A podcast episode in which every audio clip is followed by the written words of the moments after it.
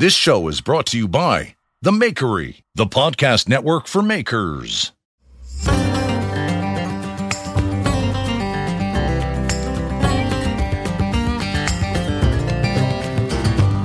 Hey guys, Jeremy here with Simple Little Life, and welcome to episode number three of the Simple Little Life podcast.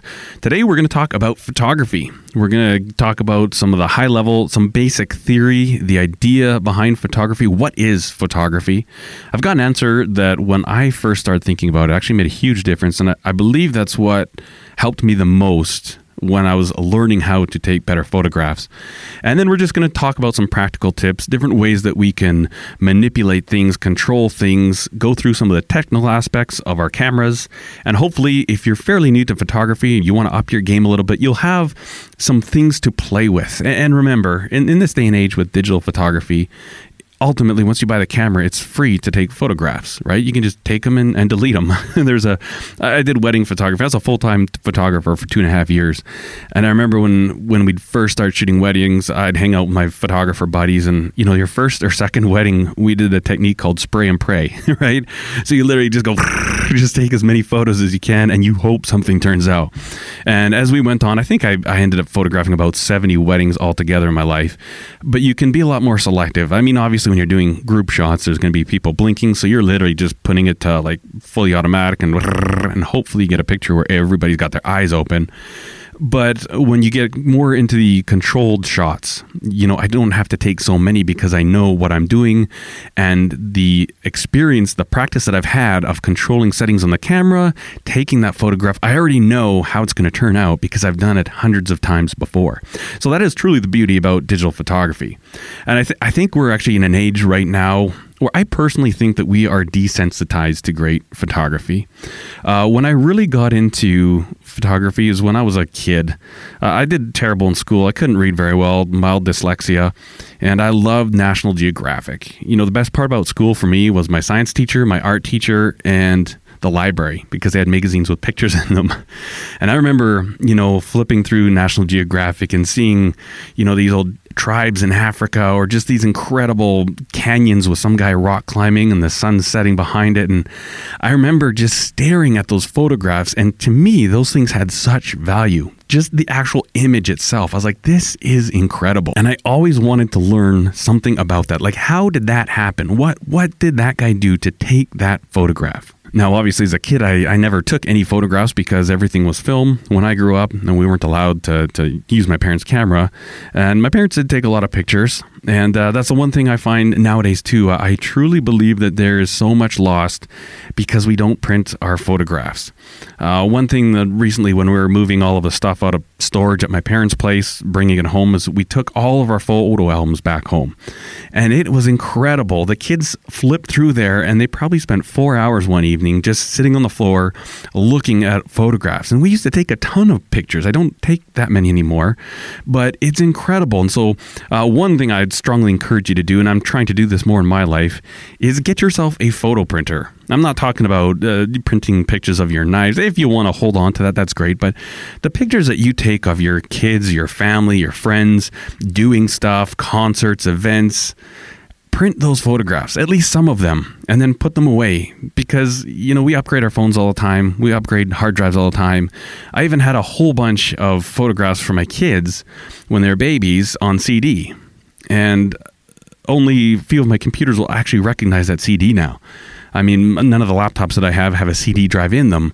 And I'm like, man, I got to get these printed because who knows how long this digital storage is actually going to be relevant or even last.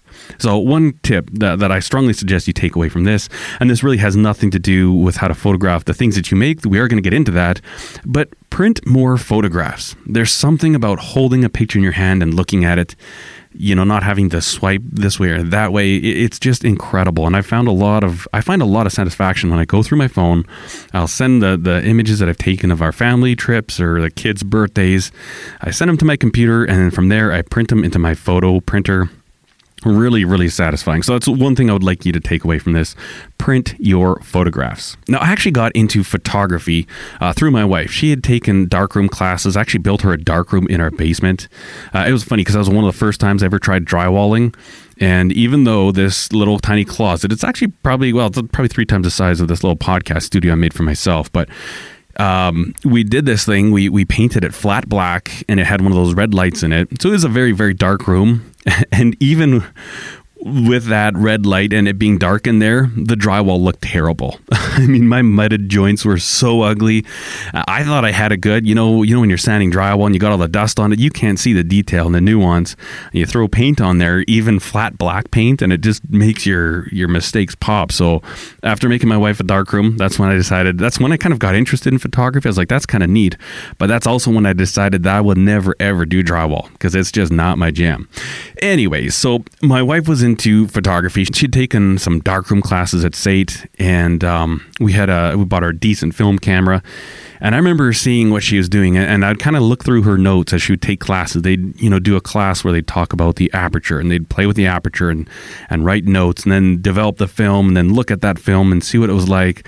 And again, this was before digital photography was anything that you could buy. Um, so we were shooting with the Canon an Elan 7, I believe it was, was a film camera. Still have the camera. It still takes great images. And I remember when we finally got her a, I think it was the Canon 20D, uh, first digital SLR that we ever had, and that's when I really started playing around with it. I thought, can I can I borrow your camera, honey? Can I take it out and start messing around with it? And we buy like the 50 millimeter, the Nifty 50. Uh, absolutely, if you want to learn photography, that is one of the greatest lenses you can ever buy because it allows you to play with all the aspects that allow you to control the light as well as the look of the image with the depth of field. We're gonna get to that specifics in a minute, but I remember, I, I, don't know where I heard this or read this or, or, thought about this. I'm not sure where I saw this, but this one thought is the one thing that helped me the most with photography, and that is this photography is light. If you think about that and if you noodle on that for several days, photography is light and apply that to the images. Next time, maybe if you don't really understand, it's like, what, what the heck are you talking about? I challenge you to do this. Go to whatever magazine you're into, whatever you like, or if you look at a, a advertising post or something that's got a great photo on it, look at that and say, okay, what is the light in this photography? when you start to do this, you'll start to realize, oh, okay, I kind of see what they're doing here. They got this.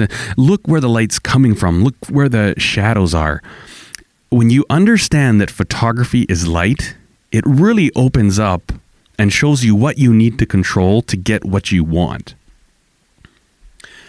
So when I was a photographer, my my main passion was fashion photography. Uh, the biggest reason I think I felt like that had the most room for creative expression. Obviously, fashion photography can can be all weird and stuff, but I had some of my work published in some magazines. In fact, if you go to the my website simpleLife.ca, I'll see if I can find some samples of some published work, and, and you can look at that stuff if you're interested. But I always liked fashion because first you had the camera to play with, right? So I could adjust all my settings I could play with all of my lights. And then you had the model, so you could control and manipulate him or her, you know, just the expression they can give by how their shoulders are, which, you know, which way their hands are pointed. It was just incredible. And then you had the clothing. Typically, when you're doing it, you know, you're working with your clothing designer and you have certain amount of say uh, as as to what you're going to do, or you'll see what they want. They'll be like, okay, I, I, worked with one designer and she had these dresses, and I said, okay, so with this, we're going to use this set. I'm going to use these lights. We're going to do it here. With that, we're going to go with something completely different. So that was another creative element to play with. And then you had the makeup, right? So uh, obviously, I didn't do the makeup, um, but that was another area. So the thing I loved about the fashion photography is that there are so many different creative areas that could all be controlled independently that came together to make the one thing. And I loved that about it. Now, at the time, I was working for all the agencies in Calgary. There, there's two main ones, uh, but part of the problem is that Calgary is not known as a fashion mecca. Uh, the one that I really loved working with, they ended up moving to Seattle. They moved their office to Seattle. And then there was another one, they offered me a job in Toronto because they were closing down their offices in Calgary. And ultimately, I thought I could have a full time job, make decent money as, as like a studio photographer. So it wasn't freelance anymore. It was like a salary job. I'd have a steady paycheck but then I had to live in Toronto, and I wasn't really interested in that, so I, I, didn't go for it. The long and short came to be that you know to pay the bills with photography, I kind of took whatever. I, I, shot weddings, I photographed weddings.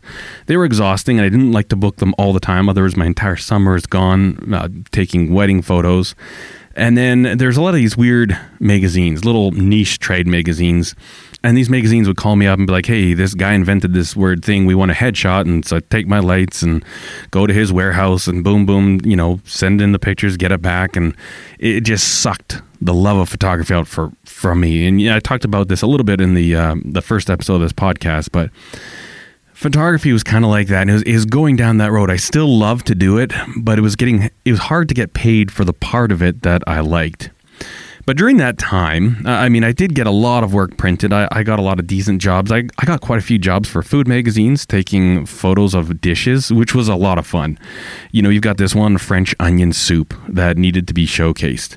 And uh, the chef brings you one, you go in there right before the you know the restaurant opens for the day, say like one or two o'clock or something like that, and you set up all your lights and a nice. You pick a table in the middle of the room. You know, depends on when you want to be the close to the windows or not, and you literally just spend an hour taking pictures of a bowl of soup.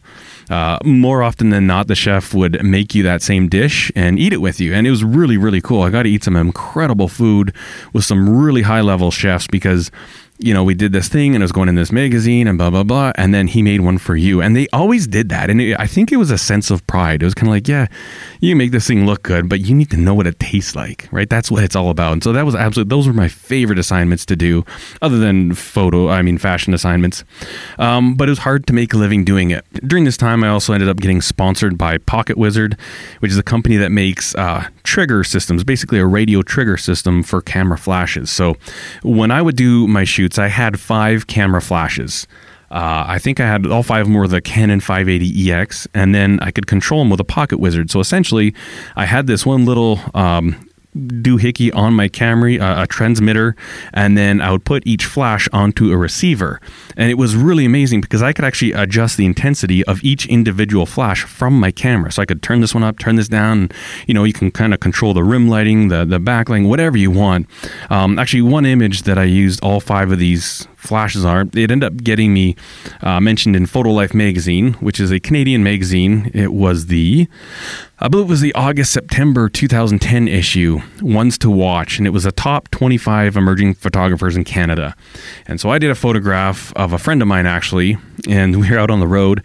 We went outside of Rockyford, Alberta, really quiet road. I wanted a paved road, but one that wasn't busy. And I took my mom's, it was 1956 Thunderbird, I believe. My dad had it restored for for a birthday, and uh, I literally just threw all my camera gear into the trunk of this convertible. We went driving down. We found a nice spot, took the top off, set it in the ditch, set all my lights up on the road.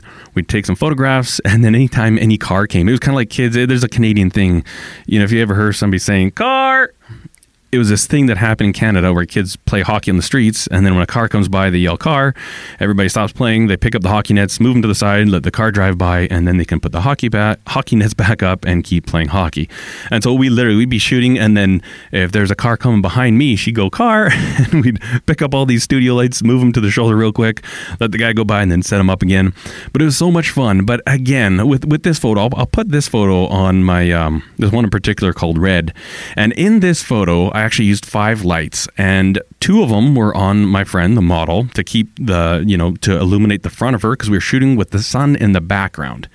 And that's a really interesting thing. When you kind of see this photo, nothing really stands out, but when you actually look at it, if you try reproducing this photo without a really good flash, um, I have the sky nicely uh, like underexposed so that it's a nice blue, but yet you can still see her, right? Like typically with without any external flashes, that sky to get that color, she would just be uh, a silhouette. She would just be black. There'd be completely shadow covered on her face. So I use some uh, of these little pocket wizards and some uh, camera flashes mounted off axis to the camera to kind of kill the sun. So what we used to call it, we said, "Oh yeah, we got to kill the sun." And then I used three of them to actually illuminate the front of the car. And so with this image, um, there was very, very little post production. And ultimately, the image that came right out of my camera was a usable image. And it really taught me the value of being able to control different light. And in, in this time, what I was trying to do was add light. Now, another way that you can control light in easier and probably more accessible to most people is to try to uh, take the light away or subtract the light. You know, when I was doing wedding photography, often you get, uh, you know, you go meet the bride in the morning, and and you know the mother's like, "Oh, this is a perfect day. There's not a cloud in the sky, and it's going to be beautiful and sunny. This is going to be great for photos." And I'd say, actually, this is the worst possible light. And she's like, what do you mean? It's bright and sunny. And, and I said, well, that's a very harsh, harsh light. And at the same time, you'd sometimes, you know, you, you go meet the bride and they're at the salon getting their haircut done, their, their makeup done, and all this stuff. And it's kind of not raining, but it's overcast and a little bit gray outside. And she's all down and sad. And She's like, oh, these photos are going to look terrible. I said, actually, you know what? You could not ask for better light than what we have right now. He's like, what, what are you talking about? I thought you wanted it to be bright and sunny. I said, no. I said, if it's bright and sunny, your skin is going to look really harsh. It's going to be hard lines. It's going to be like real harsh shadows. I said, your skin is going to look so soft and so smooth. Uh, the shadows are just going to be gorgeous because of this heavy overcast. And again, that has to do, photography is light. So, with photography being light, what we want to do is learn how to control, manipulate the light, whether it be adding light, taking light away, modifying the light so that we can use it to our advantage. Now, let's talk in the area of product photography. I think that's what applies to a lot of makers. You know, if you're making something small like a knife, uh, maybe it's clay pottery, uh, hand knit goods, carved things. I, I mean, we get into larger pieces like furniture. It obviously becomes much more difficult to control the light because you're lighting much more a larger area. But for small things, I think one of the easiest ways uh, to get great photographs is to start with a good light source and control it down obviously the sun, right? Have you ever gone out and taken one of your knives? Knives are very difficult to photograph, especially if they're shiny ones, because I mean, you know, you'll have the the blade will be super bright, and then the handle will be really underexposed. And for that stuff, sometimes I'll do a little bit of lightning in post production. But ultimately, if you can kind of control and diffuse that light, so say you want to take a, a, picture of one of your knives on a tree stump, right? It's out in the forest, it's a you know nice foliage around and it's bright and sunny outside, if you just stick that knife on there and take the photograph, yeah, it's going to be fairly easy to do, but it's also not going to look, it's not going to look good. It's just going to be like, okay, well, cool, there's a picture. But if you take a bed sheet, you know, mounted on a two by four frame and stick that over between the the knife and the sun, you would be amazed at how much more rich and how warm that photograph looks. So I think when you're getting into to photography, one of the best ways to kind of control your light and to play with that is to reduce the light right? Uh, knock it down. Lots of different ways you can do this. I mean, you can buy professional pop up things. I've got a lot of them. Uh, I did a car shoot once, and and the company actually brought in a huge scrim. So it was like this uh, this frame, and it was basically like this canopy material they put over top of the car so that we could photograph it out in broad daylight, but we wouldn't have any harsh harsh light hitting it. Um, but really simply, you know, if you're just getting into this, just try messing around with stuff. You know, you can take something like a bed sheet try putting a bed sheet and you obviously want to make sure that you don't have like bright sunlight right behind your subject and it kind of looks like it's in some weird shadow place but even go into the shadows of something right? You know if you're you're taking an uh, if you can get like behind a shadow so that it's nice even light you still have all that power to work with but it's not harsh the more direct the light is the harsher it looks and very few things look good with really harsh, harsh light.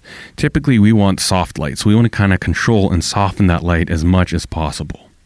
For small stuff, I've even taken a cardboard frame. So just kind of cut out a picture frame shape with some cardboard and put white tissue paper, just tape it on there. Uh, I mean, obviously it's not overly robust, but it does an amazing job at softening that light. And and that's something when you just start playing with it. One thing you may have heard too, people saying, "Oh, window light." Right? A photograph with the window light. And that is absolutely true. And a lot of that is because typically window light isn't direct sunlight. Now, if you've got direct sunlight coming through your window, that's not what people are calling window light. Typically, they're talking about, you know, it's sunny outside, but the sun isn't coming through that window. You've got a diffused light, you've got indirect light coming in, and that's a nice, soft light. So, some way of controlling the the light is going to help you a lot when you're taking great product photos. And the same thing too with people. If you're doing portraiture, you know, if a lot of times what I do if it was really really sunny out, great place to go in in downtown settings. We'd go into the back alleys, you know, behind these restaurants and stuff, because typically the sun wasn't shining straight down there. We were fully in the shade, and we still had the power of the light. We still were well illuminated, but it wasn't harsh.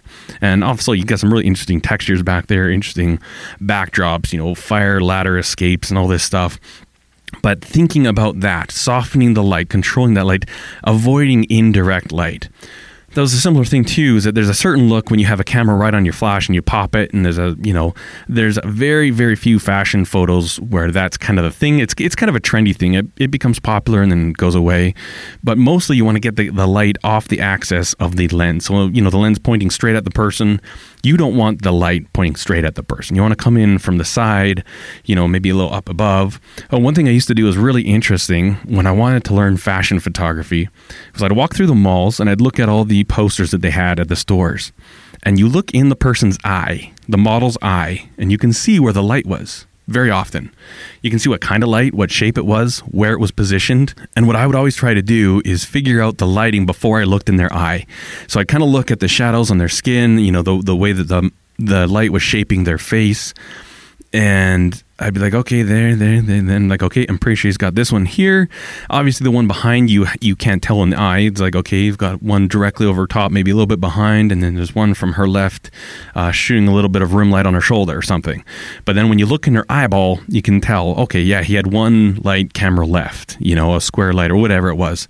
And it's really interesting when you start looking at that stuff even when you're thumbing through the the ads on on in a magazine or on television or newspaper, have a look in people's eyes and see if you can tell where the light was. Very interesting, and also that will actually teach you a lot about portrait photography. So we've just talked about bringing down the light as one possible way to control it. Uh, another thing you can do is to add light. Mean, this gets a little bit more complicated, uh, definitely gets more expensive because now we're dealing with adding some type of a light source.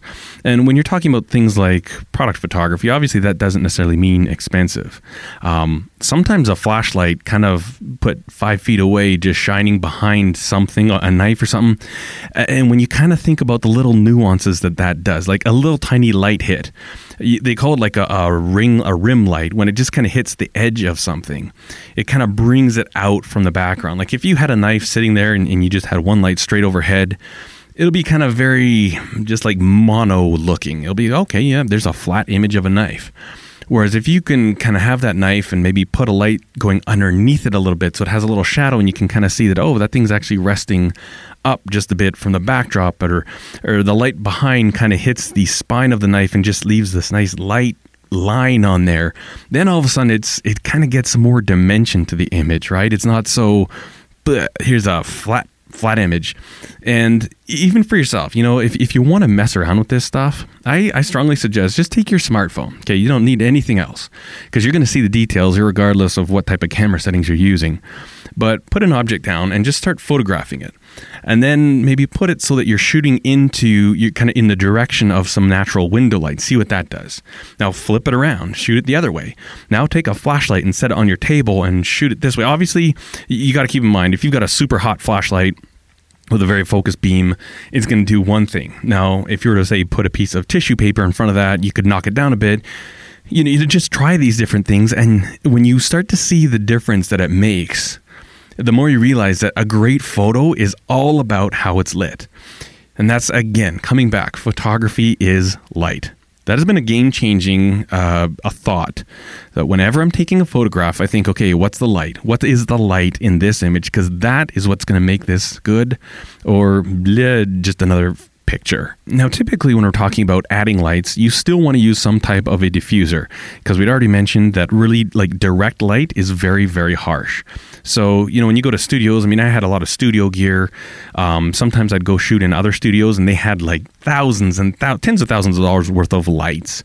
And we never just took a light and shone it on the talent, right? I mean, it was always diffused, whether it was, you know, octabox or, or you know, all kinds of different ma- methods and ways to do it, soft boxes umbrellas, all sorts of different stuff. But you still want to kind of soften up that light a little bit. Now, there is one way that's very inexpensive to add light, and this again is another experiment you can do, and that is just using bounce light. So say again, we're going to kind of set up, you know, maybe the kitchen table. You could get it near the near the window, and you've got window light coming in. What I'd like you to try to do is get a big piece of white paper, or if you have like a big piece of foam board, perfect. Get that, and then put it so that the light coming through your window or wherever your light source is bounces off of that, and just kind of move it around, kind of articulate it, change the angle up and down, side to side, and just notice how that affects your image. You know, if you're doing portrait work, a lot of times um, outside, if you're shooting, say, you had a neat brick wall with some texture behind it. Often the only thing I would use is a big white bounce. They call it a, a big bounce, you know, uh, bounce sheet or whatever, and it was incredible. It just you could put underneath the chin, and it would kind of remove that shadow. Um, you put it overhead, and it kind of adds some shadows, some depth to the eyes. Um, put it right in front, and it just oh, it's incredible how something as simple as a little bit of bounce light can affect your image. And again, something you can do super super cheap. If you want if you want to learn how to take great photos of your kids, do this. Get, get some of these things. Get a big piece of white foam board and put them kind of. You can't have them like right in front of the window because usually you'll have a hard time exposing for them. But you know, get them there and then just bring in a piece of white. Get it close to them, and you'll notice a huge difference when you just have a white piece of paper close to the subject matter. It's incredible. And so that's another way that we can add light, and that's actually very soft light. We're not Technically, we're not adding any light, we're just bouncing or redirecting light using that light to our advantage. All right, so we've kind of touched on ways that we can actually control and modify the actual light itself. Now we should talk about what your camera does to deal with the light. It, it actually doesn't control it, but it deals with it and interprets it differently. Well, the first things I would strongly suggest you do if you're shooting with a DSLR of any type, any kind, take it and switch it to fully manual mode so that you're controlling the shutter speed, you're controlling the aperture, and that you're controlling the ISO. So the ways that your camera deals with light, it's those three things shutter speed, aperture, and ISO. Shutter speed, obviously, it's self explanatory, it's how fast the shutter opens and closes. So if you have one six hundredth, that's for one six hundredth of a second, your thing will be open. It's like boom, boom. Obviously, that's suitable for a very bright day, and the brighter it is outside, the faster your shutter speed can be. The darker it is, the longer you want to hold your shutter open. Now, you get into issues where anything under like 140th or 130th of a second, very hard to hold unless you're on a tripod. And even as such, you're going to get motion blur, right? And sometimes you want to work with that. You want to play with that. If you're trying to photograph a car and pick up its speed, uh, you know, common trick is to just keep locked focus on the car and just kind of keep dragging your shutter speed, make it longer longer and longer so that you're getting a blurred background, but the image itself is tack sharp as long as you can as long as you can track it fairly accurately. Uh, or children coming down slides, right? Sometimes you can, you know, you hold the shutter open a long time, bring it down. Then what I've often done is just hit it with a flash right when they're at the bottom. Boom, blow that out. And now that part will be locked in super clear, but you've got this motion blur behind them. A lot of fun things you can do with that, uh, but that's one of the methods that your camera uses to control the light. It's with how how much time it opens and stays open before it closes again. The next part is the aperture. And to me, this is the more fun, more interesting one. The aperture is basically just the size of the opening that the light is entering the camera. Now, this is measured in f stops, and it's one of these weird things. I don't know why they do it this way, but the larger the aperture number, the smaller the hole. So if you have a lens that's got a big, huge hole, can let a lot of light in, it's going to have a smaller f-stop number. Typically, some of the smallest you'll find is an f1.2. f2.8 is really excellent. That's a really nice usable one. Anything from like f4 and above, you're very, very limited on what you can do with your depth of field uh, and even with some low light photography. So when we talk about depth of field, that is literally just the part of the focal plane that's in focus. And the bigger the hole in your camera, so the smaller the f-stop number, the smaller that little focal area is. I used to have a Canon 50mm f1.2, and I remember I was shooting a campaign for an advertising agency, and they were shooting these uh, screws, literally just a pile of screws. And when I was close, as close in as I could get a decent focus, and I was shooting at f1.4, and just looked a little bit better, but I could get so that the dead center of one of these screws was in focus but by the time you got to the outer parts of the top of the fastener, we're talking like a little, I think they were quarter 20 machine screws, they were completely blurred out. And it was incredible. So I was dealing with about an eighth of an inch focal plane where only what was in that one eighth of an inch would be in focus. And that's the power of, they call it fast glass, very large aperture, very small f stop number. Now, if you want to learn how the effective aperture uh, works, one thing I strongly suggest is go ahead, if you've got an SLR camera, most manufacturers make a inexpensive version of the 50 millimeter. So it's a fixed focal length. There's no zoom. You can't zoom in, zoom out. But usually they'll have an aperture of about f1.8, which is really, really wide. When you look at these lenses, it's like a big, it's it's like a golf ball size hole through the lens. And that allows you to really start playing down with that really low f stop number, the really shallow depth of field. And then you can experiment and see what that does. You know, with my 50 millimeter f1.2, if I was shooting at f1.2, even for portrait work, it was a little bit too shallow, right? I could have their eyes in focus, but then their ears would already be dropping off quite a bit. But at the same time, if you're shooting a group, say four or five people, and you're standing 10 feet away, if I was at f1.2, they would all be in focus, but the picnic table five feet behind them would be nicely starting to blur. And so you, you know, you've got all this power. You don't need all of it all the time, but it's fun to experiment and play and learn so you've got all that to control. And that is, again, one of the ways that your camera controls a light is with how much light it actually lets in, how big of a hole that light enters, and that is the f stop. And the third area that your camera controls light is with ISO. And ISO originally had to do with the sensitivity of the film. And in the digital realm, it has to do with the the sensitivity of the sensor because obviously you know, we're not recording to film. We're not burning that light image onto film. We're kind of picking it up in a sensor. And your iso is your sensitivity so the lower the iso the less light it's going to be putting on. Typically you want to shoot as low of an iso as possible. The higher you get the more grain you get in your image. Uh, whatever camera you have if you get into the settings and just go up to the absolute highest iso you can get uh, take some photographs and then zoom in uh, take the exact same photograph with as low of an ISO as you can get and zoom in, and you'll notice a difference in quality. Uh, way more, no, it's a grainy. It's what they call a grainy. Kind of looks like sand, more pixelated, especially once you start zooming in. So typically, you want to shoot with as low of an ISO as possible.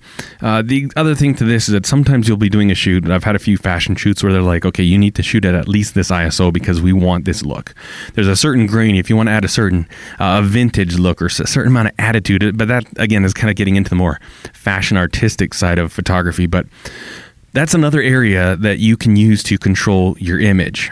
And when you bring all these three things together, when you say take your DSLR and flick it to fully manual, you learn very, very quickly what does what you know you'll learn that okay i can i can shoot wide open with my glass so at a really really high um, aperture very small uh, f-stop number but i've got to have my shutter speed really quick because i've got a massive hole and it's really sunny outside and i hold that sh- that shutter open for like 1 60th of a second the only thing you're going to see is white because there's just way too much light it just was overblown so now we can, okay, I want to maintain that aperture. I want that really shallow depth of field, but I got to really speed up my shutter speed.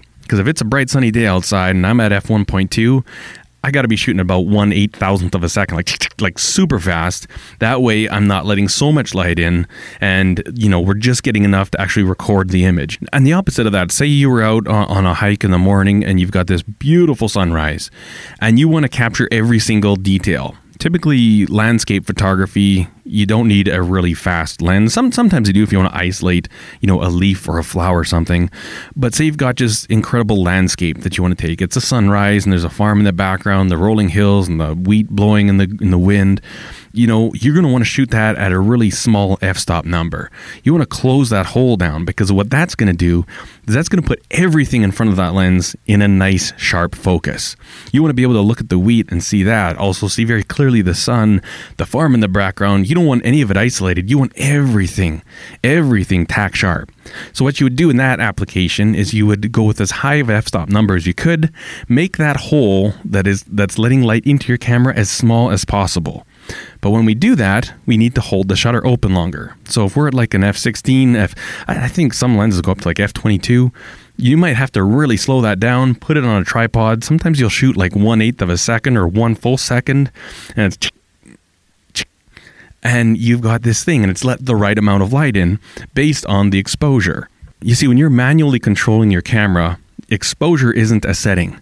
It's not something you can adjust. If you're setting it to different modes where, uh, you know, the camera's looking after part of it, you can then adjust your exposure. You can overexpose or underexpose. But if you're shooting in a full manual setup on your camera, there is no setting for exposure. Exposure is the result of the combination of shutter speed and aperture that you came up with along with ISO. Exposure is basically what you get when you add the shutter speed, the ISO, and the aperture together. And even with exposure, sometimes I'll take a photograph of a knife and I'll just have it nice and evenly exposed. And I'm like, I don't know, it's okay. Well, try overexposing it a little bit. Try one, you know, try overexposing it a few different degrees and then try underexposing it a few different degrees. And look at those and see which one of those you like. Which one of them does a better job pulling out detail, uh, maybe in the blade, maybe in the handle. You know, when you when you just start looking and consciously thinking of these things, it's amazing what you can actually learn, and it eventually just gets translated to your hands and your fingers. You know, when I'm shooting weddings, I'm constantly adjusting my aperture and my shutter speed, moving around, blah, blah, blah, and people always say, What the heck are you doing with your fingers? And I'm like, Well, I'm adjusting my camera. I'm like, well, why do you adjust your camera? I said, Well, every little aspect I'm in control of. The camera's doing nothing for me except for finding the autofocus, but I also have that set up so it only focuses in one spot of the lens. That way I can put that spot in the eye, get the focus, and then you know, frame up my picture and take the image that way. If you really want to learn how to use your camera and how to how to get the most from your camera intentionally, I suggest you take out your camera with it on manual mode and take photographs, but take notes of every single one. Now, typically with the digital stuff, it will store all that file, the EXIF information. Um, but even if you want to, so, you know, shoot underexposed, you know, neutral exposure, what your light meter would tell you is uh, evenly exposed, and then, you know, a one or two stops overexposed. Have a look at them and kind of write down the notes, write down the numbers and say, okay, this like this. And then what did you think about that image? Did it look better or worse than the underexposed or better or worse than the overexposed? And it's this kind of essentially, it's just the, the cognitive connection between what the camera numbers say and what comes on the image, what the image looks like. And the more you play with that, the more you experience with that, you can kind of interpret it. You can see the camera settings and be like, oh, that's going to mean this. And ultimately, that is the biggest part that's that's allowed me to be able to get pictures that I want to get, right? Instead of being like, oh, I, I can't take photographs. I mean, photography is very, very technical. There's a certain part of it that's artistic, but actually, like to get a good photograph, it is very technical and it's a matter of settings. It's kind of like machining. You, you, you got some dimensions, you got materials, you got cutting speeds. It's very technical. You match all those things, you're going to get a good surface finish. Same thing with photography, but most people just don't break it down, and they also don't think that photography is light. So, for a lot of the stuff we've been talking about, I've been mentioning the DSLR camera, um, or even like a mirrorless camera, something like a, a, larger camera that you've got dials that you can control yourself. But if you don't have that, you can certainly still start messing around with this stuff and start learning about photography because most smartphones allow you to manually control different settings. You can even buy some third party apps that will give you like representations on the screen so you can actually see which f not f stop number you're at. You can actually see your shutter speed and then go in and manually manually manipulate those. And again, do these same things. So try these things. Say, okay, this setting is at this, this setting is at this, this is at this. Take a photograph, see what you have, and see how that translated. You may look at it and say, I'd like that a little bit brighter. Well, now we know that we can either uh, use a larger aperture a, a, smaller f-stop number, or we could slow down our shutter speed. One of the two they're going to give different results, right? Certain parts are going to change. But the more that you play with that, use that technique, that technical information, manipulate it to get the end result. That's that's essentially that's what photography is, and it's so much fun to learn. And uh, I don't know, it's it's amazing that if you just take say take a Saturday and goof around for a couple hours with this stuff you will learn so much and you will just increase by such a huge amount rather than just trying to be like, hey, let me set this uh, knife on something cool. Well, try just setting it on something boring, but still make it interesting somehow. Whether you bring in light, whether you withhold light, whether you get a shallow depth of field, you know, there's so many different things you can do And ultimately, like I say, you know, it's free. You can take photos to your blue in the face and it doesn't cost you anything. Uh, a little bit of storage space, but you delete all the bad ones anyways. So I would strongly suggest if you would like to to get your photos better, you know, try that and and try learning more without getting into post production because post production is not where great photos happen. In my opinion, a great photo comes straight out of the camera. And again, I'll put on my website simplelife.ca. I'll show you some images I've taken. Uh, I'll put exactly what my camera settings were. I think I can find them still in the files, and then also what I've done in post production. And most of them, it's very little. I actually don't own Photoshop. I have never owned Photoshop. I use Lightroom for a little bit of post production, but typically I want what I take to come out of the camera and almost be perfect. But that's a basic rundown of photography from the camera's perspective, from the technical side of what's actually happening when you take a photograph. If you remember that photography is light and you think about the different ways to manipulate that light and what that results to, it's predictable. It's incredibly predictable and it's very easy to learn. So much fun. And you know, the one thing I really enjoy about making knives is that I also get to pull in my love for photography. It's like I, I make a knife and now I can actually try to take a great photograph of it using all these things for my other passion. So it's a lot of fun. It's a great skill to have, and hopefully you picked up something from from this little podcast. I mean, obviously, if you're a seasoned photographer, uh, you probably know most of this stuff. And again, this is covering pretty much primarily the technical side of the camera, uh, and this is just camera. This isn't post production. Obviously, there's a certain amount of photography that even has to do with the lenses, with, with the placement of the lens, where what you're taking, you know, what lines are happening in the image to draw your eyes to places to the textures to the colors to there's so much that that goes on to, to make a great image. But then again there's so many different types of images. But in my opinion even all those ones they need to start with the foundation of the technical side of the camera and how the light is recorded in your device your camera. If you remember that photography is light i think you'll be well on your way all right, so that's pretty much the main subject matter of this here episode. I would like to leave you with a recommendation. This is a YouTube channel that I really, really enjoy, and it's a very raw YouTube channel. Uh, the name is called Forestry Forest, and that's a guy. He converted a minivan into a, you know, the van life trend that's going on right now. I don't think he did it for those reasons. He, I think he did it just so that he can get out and actually do adventuring. Um, so he's actually started out, I, I think, a lot of his stuff doing the van stuff stuff. When I first started watching, he was living in Calgary, and his channel actually goes way back. He's documented a lot of really long solo bike rides that he's done, like all across Utah and, this and that. Very low budget, rough. Uh, filming. I think he was doing everything with his cell phone. I think he's recently got a GoPro, but before everything was all with his cell phone. But man, I tell you, it is great to watch. And I was actually shocked. I was always wondering, like, what camera is he using? I'm really curious about that. And he has a Samsung or something like that. I'm not entirely sure, but he's literally just filming with his cell phone. And they are great little, like, mini documentaries. I really admire what he does with cooking, too. He always has, like, a, a little meal that he cooks up, and they look really good, but just straight up, honest, sincere. There's, there's no no jazz. He's not trying to be anything he's not. Uh, Forestry Forest, really great YouTube channel. Really enjoy that one. I get excited every time he has a video come out, and I just kind of I live vicariously through him. I watch him climb these mountain peaks. You know, a lot of them are like an hour, two hours from my house, and I'm like, oh, I should go do that one. But I got to do it with Forestry Forest.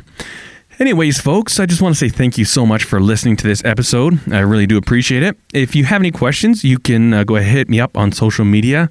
Uh, probably Instagram is the best place. SimpleLittleLife.ca is my handle there. And again, you can check out my website, simplelife.ca, where I'll put in some more information about photography. I'll give you a few examples of some of the stuff that I've talked about, and then the show notes will be there as well. Thank you so much for listening, guys. I hope you have a wonderful day. Cheers. If you like this show, take a look at our other shows made for makers just like you at www.makery.network.